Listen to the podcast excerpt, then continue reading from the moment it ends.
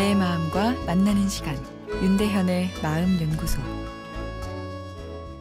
안녕하세요. 금요일 윤대현의 마음 연구소입니다. 오늘은 세 번 깊게 호흡의 흐름을 느끼며 숨 내쉬기란 아, 내용입니다.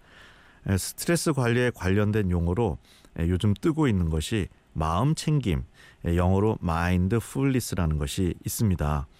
이 한글 영어 다 의미가 잘 와닿지 않는데요.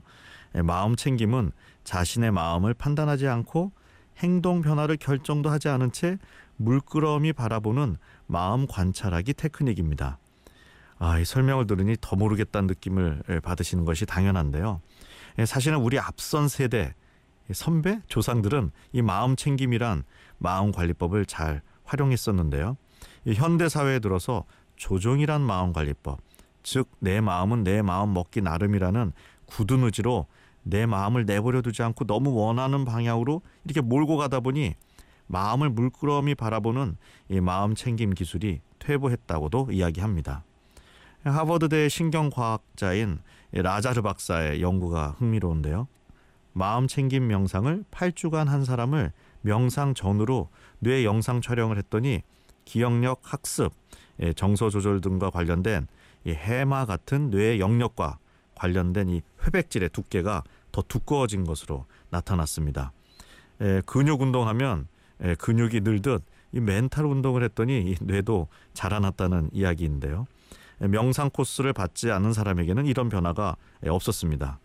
많은 숫자가 아닌 이 16명을 대상으로 한 연구이기에 뭐 명상을 하면 머리가 무조건 똑똑해진다. 뭐 이런 식의 결론은 바람직하진 않지만 최소한 우리 뇌도 어떤 이 마음 챙김 같은 이 마음 피트니스로 변화를 줄 수 있다는 추론은 가능한 것이죠. 요가 명상을 하면 좋겠지만 시간도 바쁘고 또 막상 하면 잘 맞지 않는다 이야기하는 분들도 꽤 있습니다.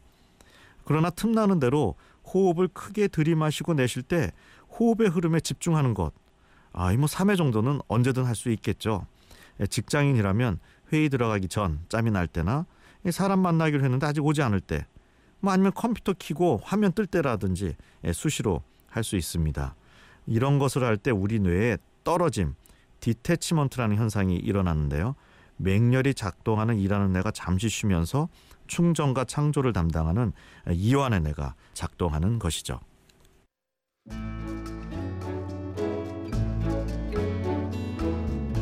윤대현의 마음연구소 지금까지 정신건강의학과 전문의 윤대현 교수였습니다.